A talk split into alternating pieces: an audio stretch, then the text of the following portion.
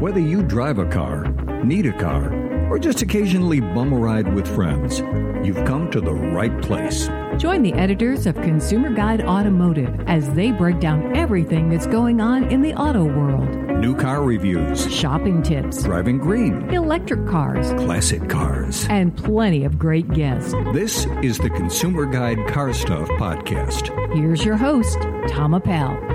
All right, I am Tom Appel, and this is episode 137 of the Consumer Guide Car Stuff Podcast. Thanks for stopping by today.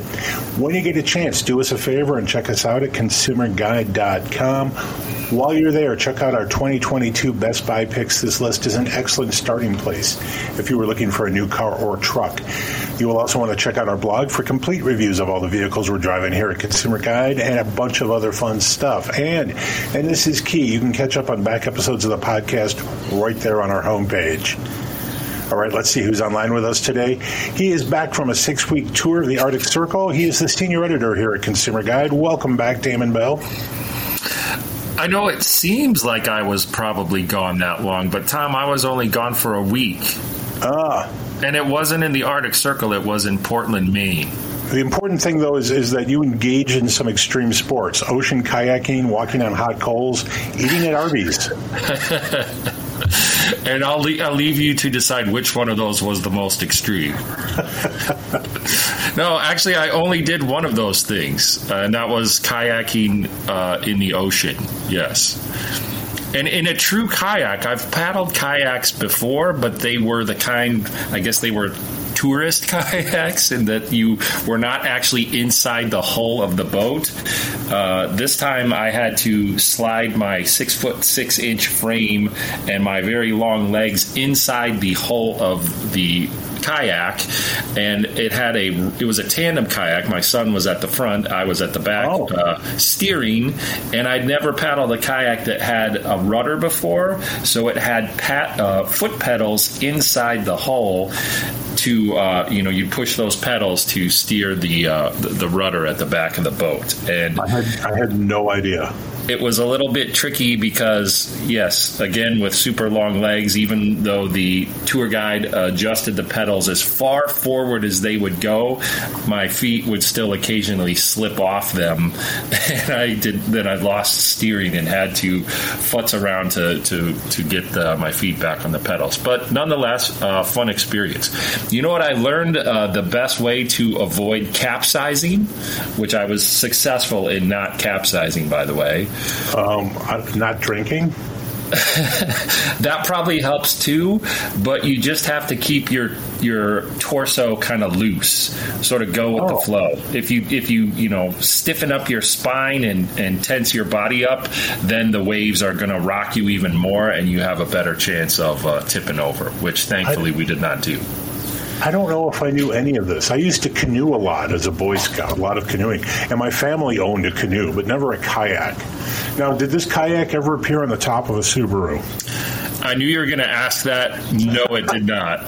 I did not. I did not see. I don't believe, and you would think the Portland, Maine area would be where you would see a lot of this. I don't believe I saw any kayaks on the top of Subarus. I did see a fair number of Subarus, however, and some fairly uh, weather-beaten older model Subarus. In fact, I saw f- several older kind of import luxury brand vehicles that clearly had been around the block a few times. Like I saw an, an A4 all-road wagon with some dents and rust. Uh, it's always it's always a little eye-opening to me to see a luxury brand vehicle kind of in the latter stages of its life. Haven't, The- haven't been well used. Yes, exactly.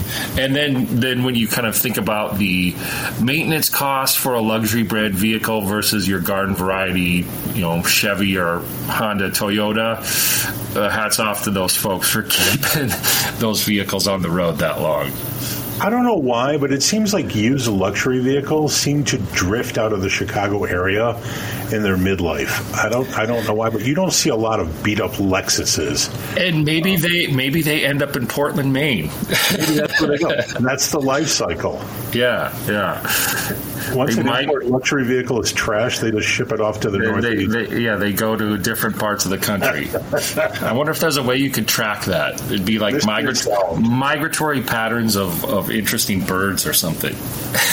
It seems like something a press release that iSeeCars might release. Where Yeah. trash, where trash luxury cars go. Oh, well, we'll keep our eye out for that. Yeah. Yes. Well, yes. Yeah. okay. Yes, we should talk about uh, today's show. Yeah, Uh, we've probably. got we've got our good friend Sam Fiorani on the show again today. Uh, Sam is the vice president of global vehicle forecasting for Auto Forecast Solutions. He's a total industry expert, and as such, he's a great person for us to talk to about how uh, a new or used car buyer, but probably mostly new car buyer, can navigate uh, this ongoing chip shortage and inventory supply chain crisis that we have, um, and strategies that. Uh, shoppers might want to employ to give them a better chance at uh, getting a new uh, vehicle, or at least Yeah. new to them vehicle. Um, but before we bring on Sam, uh, Tom, you and I have we're having a number of conversations recently about Honda, and there's a lot of Honda news uh, coming out at the moment uh, in terms of new product that is launching right now and just around the corner. But uh, first, we should talk about uh, some impending corporate partnership that Honda has recently announced. They're going to be teaming with Sony. Yeah, this is an unlikely partnership simply because it, it is the it is the meeting, the business union of an old school, you know, brick and mortar car company with a technology company. Uh, but Sony's been teasing something like this for a couple of years now because they've been showing car concepts at CES for a couple of years. Yeah, the Consumer Electronics Show, which in recent years has become much more of an auto industry trade show as well as consumer electronics. Yeah, well, we know that because Chevy introduced the Silverado EV. yes, so a pickup truck made its debut at CES. Yeah. And I, I'm still getting my head around exactly what the parameters of this Sony Honda partnership uh, entail, and and it's it seems like Honda is teaming up with lots of companies because it wasn't long ago we were talking about uh, Honda's partnership with GM to produce EVs, and I believe one of those already has a name. It's going to be called the Honda Prologue. Yeah. I believe that's slated as a, two, a 2024 model, um, and there will be a, an Acura version of that vehicle as well. Uh, but now we're already talking about uh, Honda and Sony teaming up, and they say that they've officially signed a joint venture agreement. Uh, the new company is going to be called Sony Honda Mobility Inc. I would imagine that the eventual vehicle will have a little bit. Uh, is it going to be called Honey? Is it going to be called Honda? Probably come up with something better than that. Uh, but I don't think the vehicle uh, the vehicles hasn't even vehicle hasn't even been branded yet. The company's only just barely been formed, and they're already talking about beginning EV sales, which they will be producing strictly EVs, EV sales and mobility service operations by 2025. So, boy, they got to get cracking right away if they're going to meet that very ambitious schedule. Yeah, that's insanely ambitious, and and you wonder what ultimately they're planning to do here.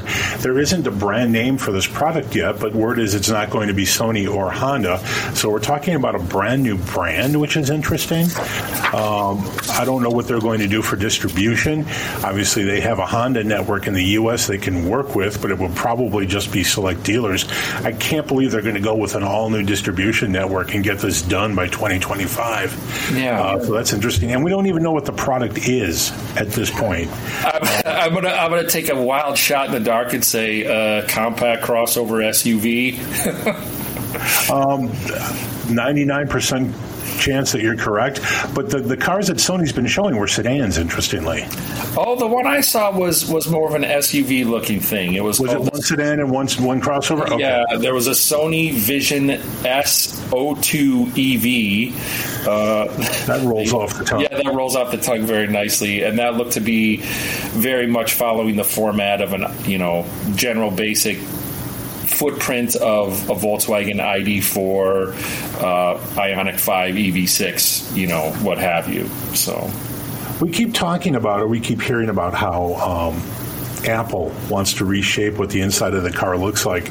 And to some extent, I think that might be what's happening here.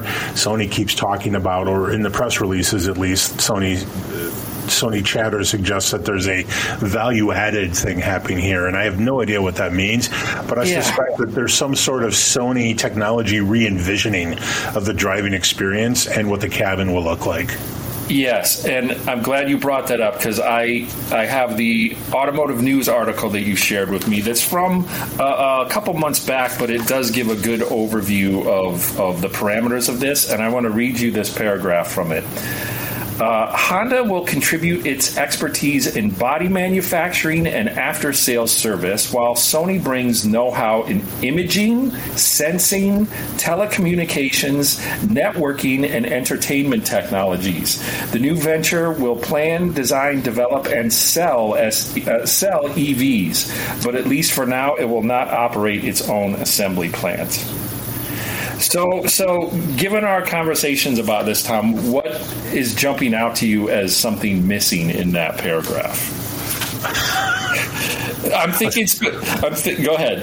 I was going to say a soul, but well, the thing that I was thinking of specifically is Honda's contribution body manufacturing okay after sales service okay. Yeah. what about what about uh, vehicle dynamics engineering expertise? What about uh, ride quality and handling balance and, and powertrain expertise? Which i guess evs that's a new territory for everybody but to me that's one of the key strong points of honda is that ability to craft everyday everyday driver vehicles that have a connected uh, athletic feel even in their lower baseline trim levels and as we've talked about before and as you've lamented many times that idea of a connected uh, satisfying engaging real world driving experience uh, way down on the priority list. Like we need fancy stuff on the touchscreens instead.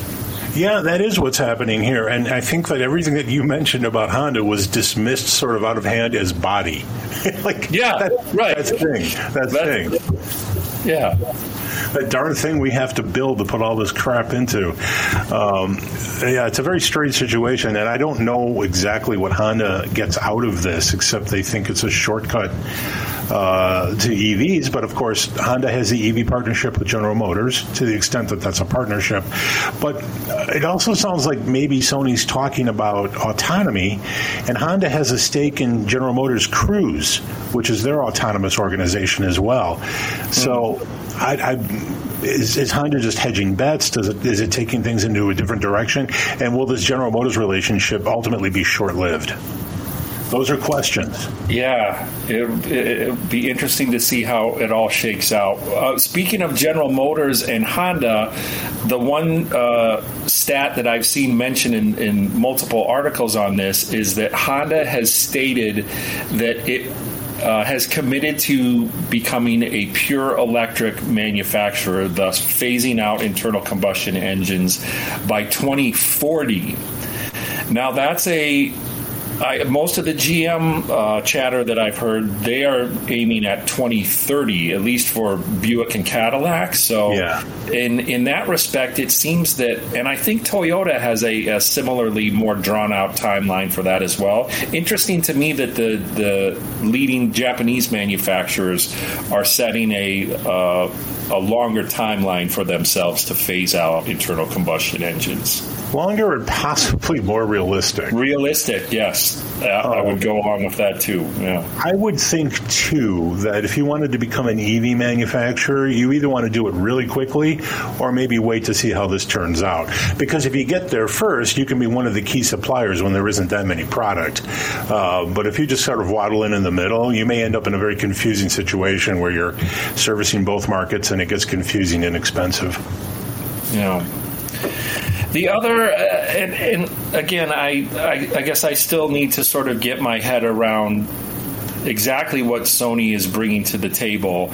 Uh, in one of the other articles I read, it, it said that Sony is said to be responsible for building the platform for the mobility service.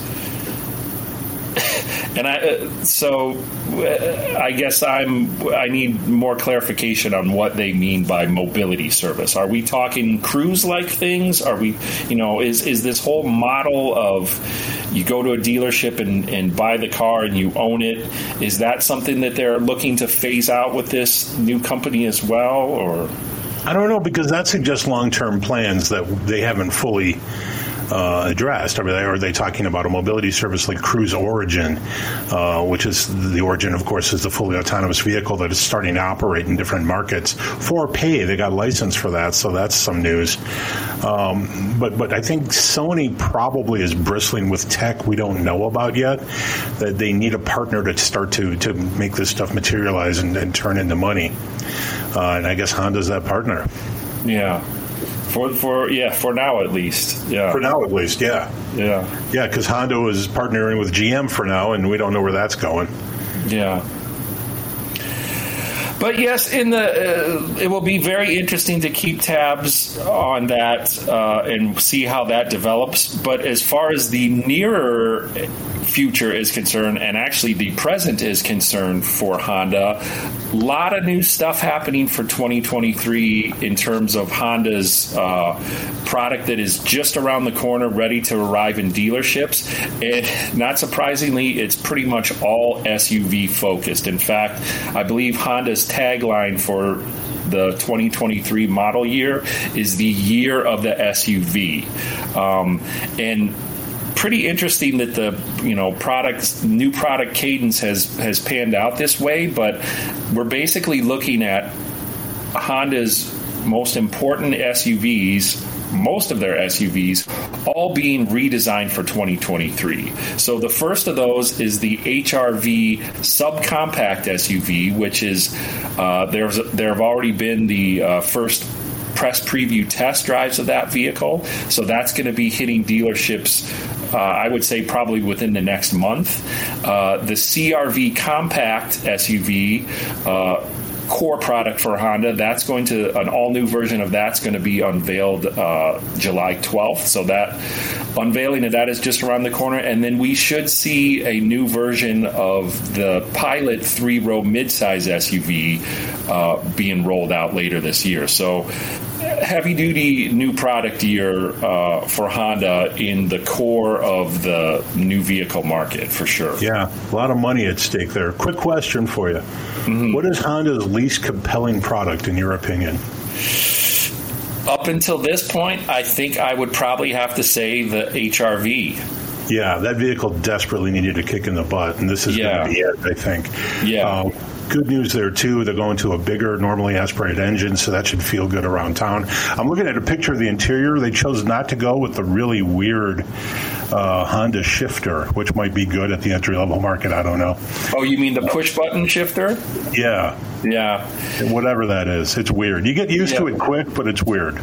Yeah, I've read some of the. Uh, I know we're, we're rolling up on, on time here, but uh, yeah. really quick, the interest. The I've read some of the first uh, test drive reviews of the new HRV. It moves from the the first gen HRV was based on the Honda Fit, which is no longer sold in the U.S. That was Honda's subcompact hatchback. The yeah. new 2023 HRV moves to the Civic platform. That's so it, it's a it's a big upgrade in size, uh, but it gets that base Civic engine, uh, which uh, you know, in reading the first drive reviews I I have, it seems like mm, kind of milk toast acceleration and a groany character from the CVT transmission. Uh, so, and and the the earlier gener- the previous generation HRV was no great shakes in terms of powertrain finesse and, no, no. and, and acceleration either. So it seems like that hasn't been a big step up. But uh, the initial drive reports uh, seem to agree that, that the driving character of the new HRV is much more dialed in and engaging than the previous one. So yeah, I'm definitely looking forward to getting behind the wheel of that one. Yeah, I need it to be roomier, but that's just me. I think it will be. Yep. Yeah. I think it will be. Yeah, That's cool. All right, so lots of Honda news there. We're going to take a break. When we come back, we talk to Sam Fiorani of Auto Forecast Solutions and see if he can help anybody find a car. We'll be right back.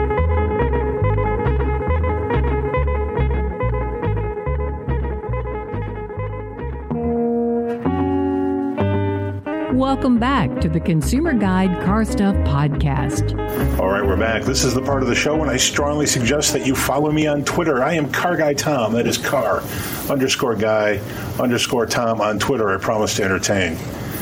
All right, our guest today knows seemingly everything happening in the auto industry and is one of the most quoted folks in the business media. He is the vice president for global vehicle forecasting at Auto Forecast Solutions, and he is on the scene today. Welcome back to the Car Stuff Podcast, Sam Fiorani. Sam, how are you, sir? I'm doing very well. How are you guys today? We're good. As you noted earlier, we were chatty. We were chatty in the first segment, so we've got a lot of stuff to get to today. Um, but we, we wanted to talk to you first before we go anywhere. Tell us about Auto Forecast Solutions and what you guys do there. Uh, Auto Forecast Solutions provides uh, analytical services and uh, forecasting services to the auto industry. Anyone looking for sales or production data on the auto industry, we're the ones to talk to. We're, we're filled with uh, auto experts who just live and breathe this stuff. Well, we appreciate what we do and we, what you do, and we appreciate you joining us as often as you do. Um, one of the things that's come up, and you know this very well from the from the business side of things, is that it's very hard for a consumer to find cars. And one of the questions I shot over to you this week was, does it make sense for someone who is shopping for a car? To lower their expectations and maybe shop in a different segment. And my question to you is Are there segments where there's more product available? Say I'm looking for a small all wheel drive convertible under $30,000. Maybe I should be looking for something else maybe you should be looking for something else, especially since you know they don't build cars like that for us anymore. So we're I'm I'm literally standing in one of the rarest spaces on earth. I'm standing on a Ford Lincoln Chrysler, Dodge, Jeep, Ram dealership. And wow. I'm literally about a mile away from uh, the local Chevrolet Cadillac dealership, Cadillac Subaru dealership. And uh, so I can get you any car you want within a, uh, a mile of where I am standing right now, any domestic brand and uh, the the lots here are empty. They are just vacant of new products. There are a handful of used vehicles here, and I I think I literally counted four or five cars with uh, new Monroneys in them. Hmm unbelievable. So, if you're looking for a car, are there alternatives uh, from one segment to another? This is what I know anecdotally, right? I know that compact crossovers are insanely hot, and if you want a Hyundai Tucson, you're just out of luck. I know that for a fact. But are there segments that things are a little bit easier in? Like, can you find Accords or Camrys or other sedans? You can't find much of anything, and the, because of the, the supply of, of parts that the deal that factories are getting right now, getting anything built is the problem. So the manufacturers are focusing on the high profit vehicles. So you will find a few trucks, you will find a few large uh, sport utilities, but if you want anything in the affordable range, which nowadays is anything under forty thousand dollars, then you're going to have a tough time, and you're going to have to look possibly used, and even those prices are sky high. So, Sam, every time we talk, it seems like we're we're under some hopeful some hopeful impression that maybe things are getting better, but it doesn't seem to happen. Are are we now at this point seeing things get a little bit better, or do we not know where we're at? The the problem still continues. Uh, General Motors claims they're selling every truck they can build and uh, just coming from a Chevrolet dealership, they don't have any Silverados on the lot, so I can't tell you that wow. that's the case. Hmm. Uh, the Ford dealership here has nothing new. Uh, the Chrysler dealership has a handful of Ram trucks. So they're putting all their chips, all their parts, everything they have into the high high price vehicles. Uh, the problem in Ukraine, the problem the, with COVID in China is all hampering production in Europe, in Japan, in everywhere around the world. So we're seeing we're seeing a continuous problem here that that doesn't have an answer yet, and we're hoping to have an answer next year, and uh, in the worst case, the year after. Mm. This is anecdotal, obviously, but on my commute, I passed two very large Toyota dealers, and I guess most Toyota dealers are large, and they seem to be 100% bereft of product. There is no no vehicle on the lot at these Toyota dealers that has a Monroney that I can find. Is, is Toyota's situation especially bad? Toyota has a problem, especially the Japanese built Toyotas, which there aren't too many in the United States, but the Japanese built Toyotas get parts from China, and with COVID, they're not getting the parts they need coming out of out of China. So it's it's a problem everywhere. That the factories in North America are trying to build products, but you know they're, they're getting the parts they can to keep going. Uh, the numbers have been soft for for a long time, and they keep coming up with more downtime at a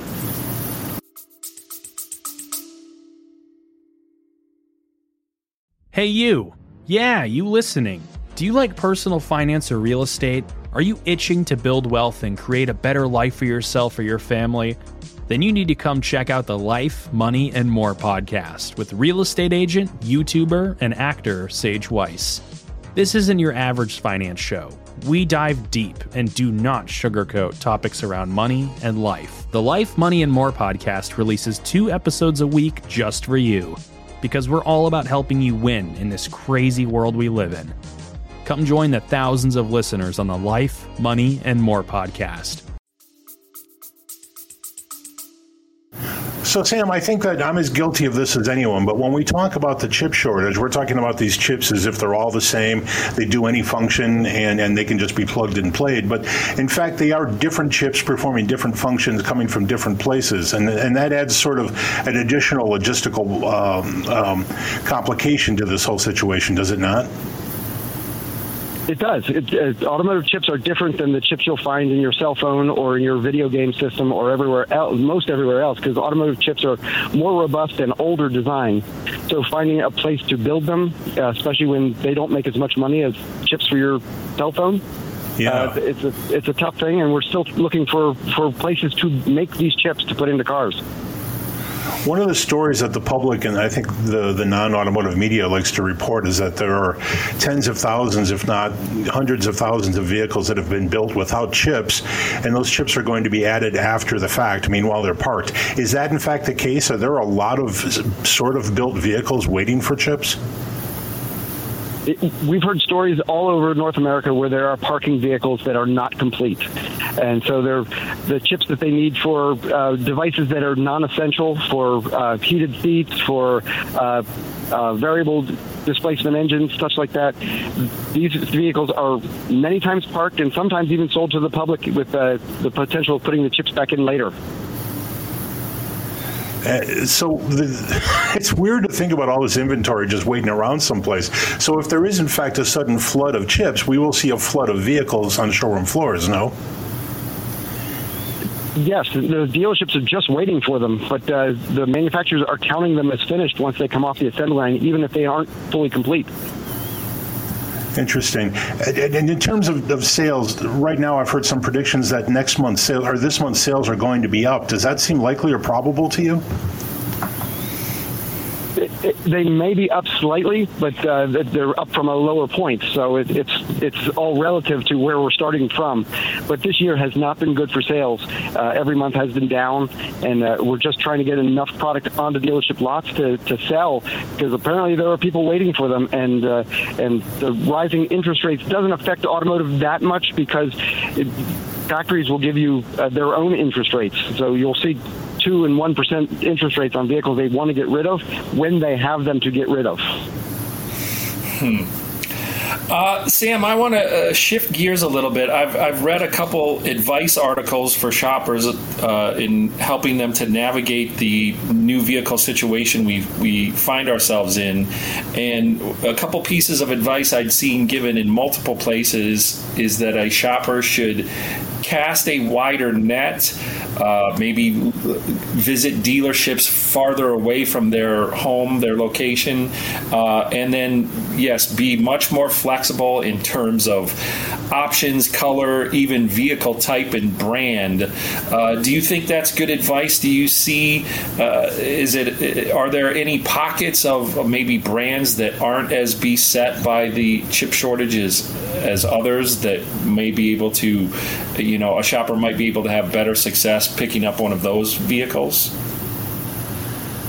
I haven't heard of too many brands that are flush with vehicles. everybody is tight, and so if you're looking for a vehicle, go as far as you can. I've heard people going as far as 500 miles to get a car. Oh. So if if you can find a vehicle that matches anywhere near what you are looking for, go get it. Uh, you're not going to find deals. You're not going to find dealers negotiating too much. If you can hold off on buying a car, do so because. Mm like I said, it's a seller's market at the moment. If they have a vehicle to sell, they're going to sell it, and they're going to sell it at list and sometimes even above. Mm-hmm. Uh, and some of the, the, those same articles also that I that I read also recommended uh, the possibility of that a shopper should consider ordering their vehicle direct. Uh, what's your take on that? I saw, you know, obviously you're going to wait a good chunk of time. I saw an, an estimate of six to eight weeks. I would imagine it's much longer than that now. In fact, you know, some of those Ford Bronco and Maverick reservation holders, I think they've been waiting longer than a year. Some of them. Uh, what's your take on on whether or not a shopper should consider special ordering? Their vehicle? If you're going to need a vehicle in the next few months, look into or, look into ordering them because you can get something closer to what you want, and chances are you could get it near list price as opposed to buying it off the lot where they're tacking on thousands of dollars in some cases. Uh, if you're buying something hot like a Bronco or a Maverick, you may want to wait even longer because mm-hmm. they're they're in demand. They're they're not going to discount them, and and like you said, you're going to have to wait extra long for them. I know people waiting not not six months, more than a year for a Bronco. So getting in line for that now is going to take you a long time. Mm-hmm. Is the Sam? Is the situation at Tesla as tense as it sounds? I recently saw that virtually every Tesla product now has a waiting list uh, that you have to get on for the product. Is everything at Tesla now basically uh, order now and wait many months? Teslas have, always been a unique situation because there are very few places where you can buy and drive that day for a Tesla. So they have always been uh, order as you go setup. Uh, so getting in line, and the new plant is going to alleviate any issues in the next six months or a year. Uh, they're going to be building more Model Ys, so it's going to ease the plant in California when they have the Texas plant fully up and running. Uh, it, getting getting Teslas will be easier. Uh, the the problem still comes down to uh, uh, whether or not they're on a recall. Do you think, Sam, that, dealers have the discipline, that manufacturers have the discipline to have learned a little bit from this and to keep supply relatively low moving forward? I mean, we all remember those days when there'd be a million extra cars in the supply chain as the model year was changing, and there were massive rebates on everything. And you could go and pick and choose whatever car you wanted from any maker on any lot uh, and still get a good deal on that. Are those days gone for good, or do you think makers will slowly creep back to that? It, it's a capitalistic business. And so right now they're all flush with cash. They're all enjoying the, the idea that they can get, they don't have to negotiate. They don't have to put incentives on vehicles. But over the next couple years, they're going to work their way back up. The inventories will grow. The competition will grow. The incentives will grow. And it, will take a while to get back to that, but we're going to have to get the supply chain working again. It, it will come back, but it's going to be a while. And, and the industry itself doesn't typically learn very well from its own lessons. So we will see, we will see dealerships loaded again and you know, 60 day, 70 day, 80, 90 day supply of vehicles eventually come back. And speaking of people not learning from from less, you know, from learning lessons from past situations, um, and, and, the weird relationship between dealerships and manufacturers, what do you make of the situation where most manufacturers now are talking about they selling electric vehicles on a factory to consumer basis? Uh, what does that mean for the dealer network? Will they be able to get around franchise law? And and are we seeing the end of the test drive as we used to know it? Uh, learning from uh, learning how to sell electric vehicles is a new thing for the manufacturers, but dealers are not going to be happy if they are are cut completely from the the process. Dealers will still be delivering vehicles, will still be um, the place where you negotiate your deal, it'll still come through the dealership. You will pick a dealer to to purchase an electric vehicle if this is a uh, previously standing brand. Uh, it comes different for things like Tesla, for companies like Rivian. Uh, it's questionable on companies like Polestar that these companies could bypass dealerships altogether. Uh, it, but if you have a Chevrolet, if you have a Ford, they're not going to be able to cut the dealership out of the, the buying process in most states because the laws are just so so tight that keep dealerships in the loop and make sure that they, they get a piece of this this process. Uh, but uh, Volkswagen is looking at Scout now, and that uh-huh. is is going to be a good test because it's it's Volkswagen, but they're going to start it as a new company. So we're gonna we're gonna have to see how well uh, Volkswagen can fight that in court. Yeah, and I think we will see some court action there too. Um, talking about test driving and the buying experience too, it, it seems increasingly, and, and COVID started this mess, but now it seems like people are more and more content, shoppers are more and more content to simply order a vehicle based on very little inventory, very based on very little test driving experience. To some extent, it seems as if the dealership experience is is diminishing. It, it, the dealership role in the process is shrinking. But you're saying that that dealers aren't going to go away for d- traditional domestic um, sellers there's going to have to be uh, laws changed before that happens because they in a lot of the states the dealers have a really good lobbying effort and they want to stay in the loop and make sure they are part of this whole process. So getting rid of dealerships in most states is going to be really really tough.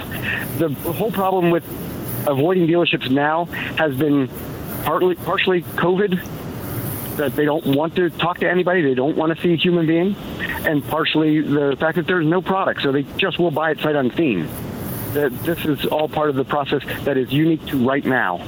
But long term, you're you're going to see dealers fighting to get those people back in stores. Well, it's a crazy time, Sam, and we appreciate you keeping an eye on it for us. Sam, you also sit on the board of the Boyertown uh, Museum of Historic Vehicles, and you guys have a big event coming up. Remind us about that. July 17th, we're having our current event, EV, uh, all on electric vehicles and uh, showing part of the collection we have of electric vehicles at the museum. And showcasing this year will be our, our Volkswagen Rabbit that was actually built at the museum, the building that is the museum now. And uh, we have a Ford EcoStar from the 90s that uh, we'll be showcasing, as well as a few other vehicles that will show up. And if you're in the area and you have an electric vehicle, stop by because we'll have a cruise-in show as well. Awesome. That sounds very cool. And remind us how people can keep track of what you guys are doing at Auto Forecast Solutions. Uh, check us out on LinkedIn, on Facebook, on Twitter, and and check our website at autoforecastsolutions.com. Excellent. Sam, thank you for joining us today. Thanks for, thanks for having me. It's always a pleasure. All right. That's Sam Fiorani with Auto Forecast Solutions. We're going to take a break, and when we come back, it's quiz time. Stick around.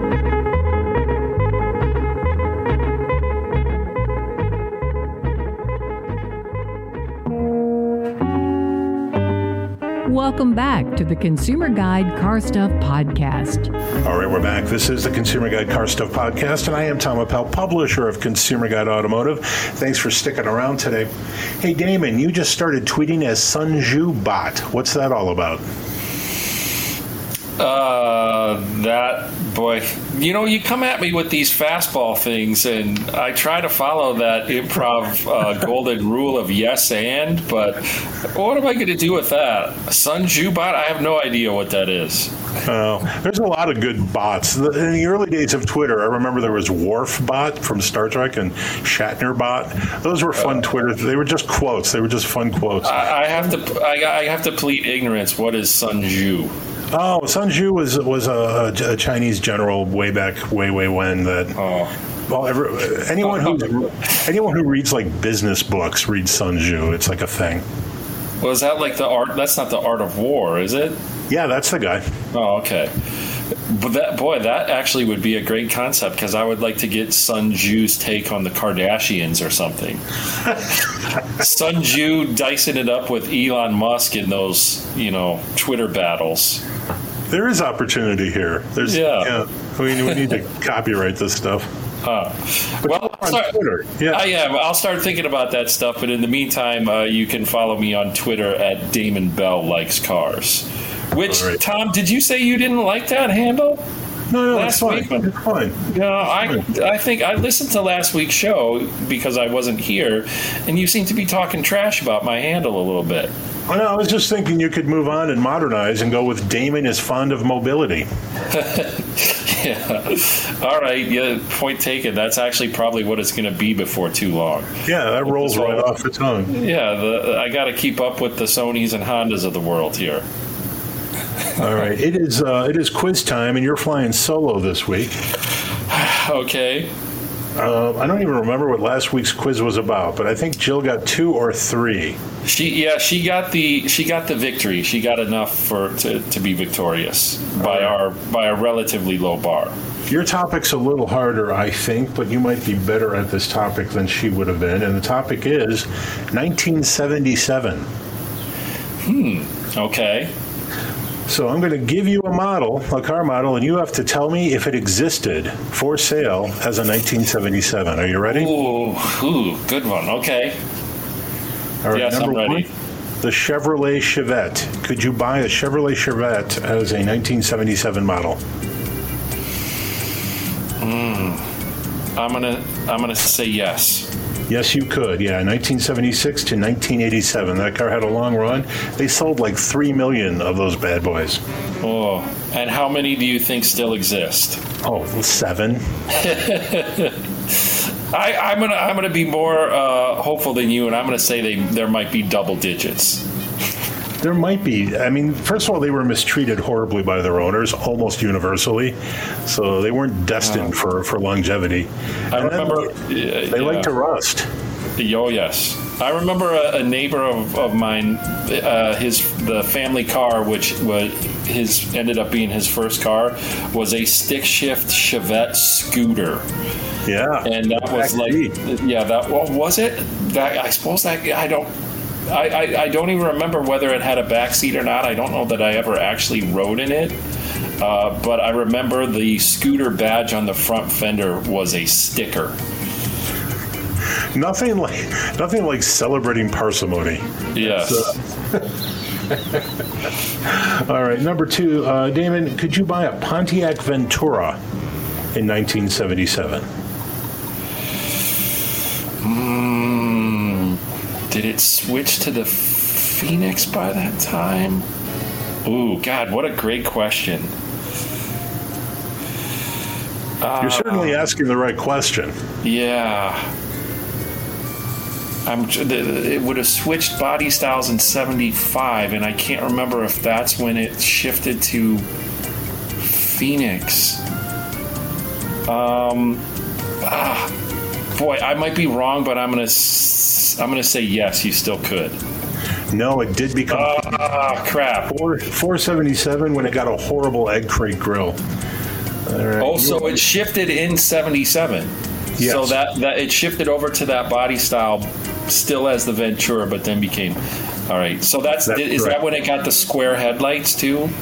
Oh, I think so, yes. Yeah. Yep, yep. Oh, All right. Ford Maverick. Could you buy a Ford Maverick in 1977? y- yes. Yes, you could. Yeah, the last year was 78. Or no, no, 77 was the last year. Fairmont kicked in for 78 to replace it. 78. Okay. Yeah, you were two for three. This one uh, harder, I think. Uh, Damon, could you buy a Toyota Cressida in 1977? That is a beloved vehicle by people who do it. Straight six, rear drive. Boy, I'm I'm much shakier on my late '70s imports. Um, '77. I am. I'm gonna say no. You could. 76 Oh. through 92. Drat. All right, you need this one. You are two for four. You need this one. Uh, could you buy a Plymouth Volare? Plymouth Volare in 1977. Whew, I feel pretty confident that you could. You could, yeah. 76 yeah. through 80 for the Volare.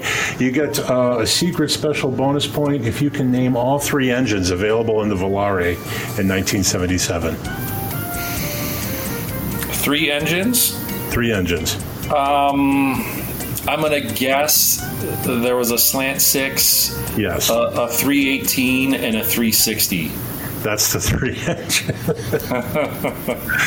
Chrysler, Chrysler Corporation was so easy in the late 80s. Uh, yeah. And you could get a three speed manual or a three speed uh, automatic. That was it.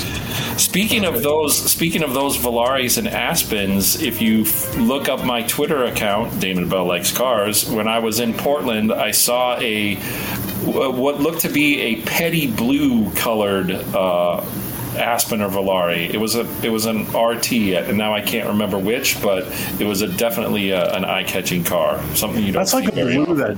That's like a blue you could sell now. Yeah, actually, there's that. There's a Toyota color that's not too far away from that. Um, very kind of a bright Smurf blue. I can't remember what Toyota calls their their color though, but we've had a number of like it shows up on the Corolla hatchback fairly regularly. Tacoma. Um, even a, 4Runner and Rav4 I've seen in that color. Do you know what the Do you know what the lore is about uh, the creation of Petty Blue? No.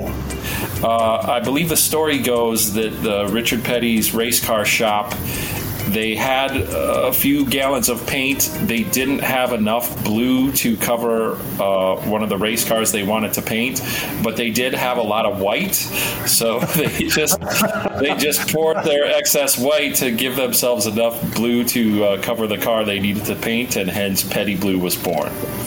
Wow. That's almost as if we needed filler on the podcast and we started telling a story about Petty Blue. It's the same. uh, although we don't need to feed time today, uh, fill time today. All right, uh, bonus question time. I hope you're ready. Yes. All right, Damon, according to the San Diego Zoo at san diego zoo.org, there are three species of zebra. Which of the following is not a zebra species? Are you ready? Yes. Plains, mountain, Grevy's, that's G R E V Y apostrophe S, or lemon? Plains, mountain, Grevy's, or lemon? One is a fake zebra species. Um, lemon, boy. Uh, I'm going to just I'm take a shot in the dark and say mountain because I don't I don't recall any Mutual of Omaha's Wild Kingdom episode where I saw zebras in the terrain. So I think they're a plains type animal. So I'm going to say mountain. I applaud your logic, but the lemon is the fake. No. See, man, yeah, you and your you, you love to include those seemingly ridiculous uh, choices, but and in this case, it was indeed really uh, ridiculous. Damon, uh, what's going on at the CG Daily uh, Drive blog this week? Lots of good stuff this week. Uh, we've got a test drive gallery on the redesign for 2022 Lexus NX 350. Uh, we had the luxury trim level. The NX, of course, is is Lexus's compact SUV, and it under it received an ambitious, very uh, broad-ranging redesign for 2022. Uh, first Lexus plug-in hybrid version, uh, big expansion in, in powertrains and, and versions. So, uh, and, and, along with the uh, implementation of an all-new infotainment system uh, called Lexus Interface, that is uh, much uh, more user-friendly than we found the previous touchpad Lexus remote touch access. I'm sorry, Lexus remote touch interface to be. I've, I've always been on the sidelines of Lexus interface hate, uh, but I know a lot of people really, really disliked a lot of what Lexus was doing in terms of digital interface for the inf- infotainment system, but it never bothered me that much. It always just seemed to involve a little bit of acclamation, and then you're like, yeah, this is fine, and I didn't think about it too much. But a lot of people hated it, and this is much better now. Yeah, and and that is something too where it, when as journalists, as we're driving vehicles for a short amount of time, yeah, you have to factor in that when you've got more time to spend with the system, you sort of fall into how it works, and it's something that an owner that is driving it day in and day out might uh, acclimate to quite well and even come to appreciate. Yeah, and, and you and I were just talking about this this week offline, and that's that the Volvo system, which is extremely, I want to say esoteric, but it's a really good looking system in terms of presentation. You know, just four stacked horizontal bars uh, and a big screen. It looks like it's very easy, but in fact, trying to find some things is confusing. But I have spent a lot of time in Volvos over the last three weeks, and I have come to uh, accept and even like the Volvo system. Okay, and yeah, that's the new uh, updated Google-based Volvo system too. One Yeah. interesting, the, and the Volvos have the portrait arranged uh, touchscreen, so it's taller than it is wide. Um, I, I think I probably prefer the the landscape layout, but I guess when you've got it portrait style, there's less of a, a reach to the right uh, when you need to access something. So pluses and minuses. Yep, yep. what else Um, have we got? We've also got a test drive gallery uh, review of the 2022 Genesis G80. Uh, that's the uh, middle of Genesis's uh, Genesis's uh, sedan lineup. uh, we categorize it as a large uh, premium brand car. We had the new for 22 3.5T Sport Prestige model, and you know, there's there's some shortcomings with the Genesis sedans. I think the general consensus is they don't ride quite as polished as their established European brand rivals. But wow, this car, incredible luxury vehicle presence. It feels, looks, and feels like a truly upscale vehicle, and I'm totally on board with uh, Genesis's bolder design language as well. Yeah, when when Genesis first hit the U.S. market, um, and that was the, the first market it hit, um, the products looked really kind of plain and derivative. And at any distance, you'd be like, "Is that sort of a Mercedes that someone sanded the features off of?" like it, it just didn't have any character. And they've gone so far, they've come so far from them that every Genesis is distinct. It looks great on the outside, just and the interiors are beautiful, and they are just chasing other makers up market. I don't know what you do to make an interior nicer than a Genesis, and I don't care if you're BMW or if you're Bentley. It, it's hard to trump that. Yeah, it's very, very classy vehicle. Um, and, and then finally, uh, we have a full test drive on the redesign for 2022 Subaru WRX. We talked about that uh, a few months back when it, it launched, but we had one through the office in very eye catching solar orange pearl. Uh, we had the midline premium trim level with the uh, standard six speed manual transmission. So, definitely, uh, WRX is kind of last vehicle standing in that it offers that rally inspired all wheel drive character. Uh, so, cool that Subaru is continuing to uh, commit to that vehicle with an all new generation. Yeah. All right. Well, guess what we did? Uh, we're already up against it.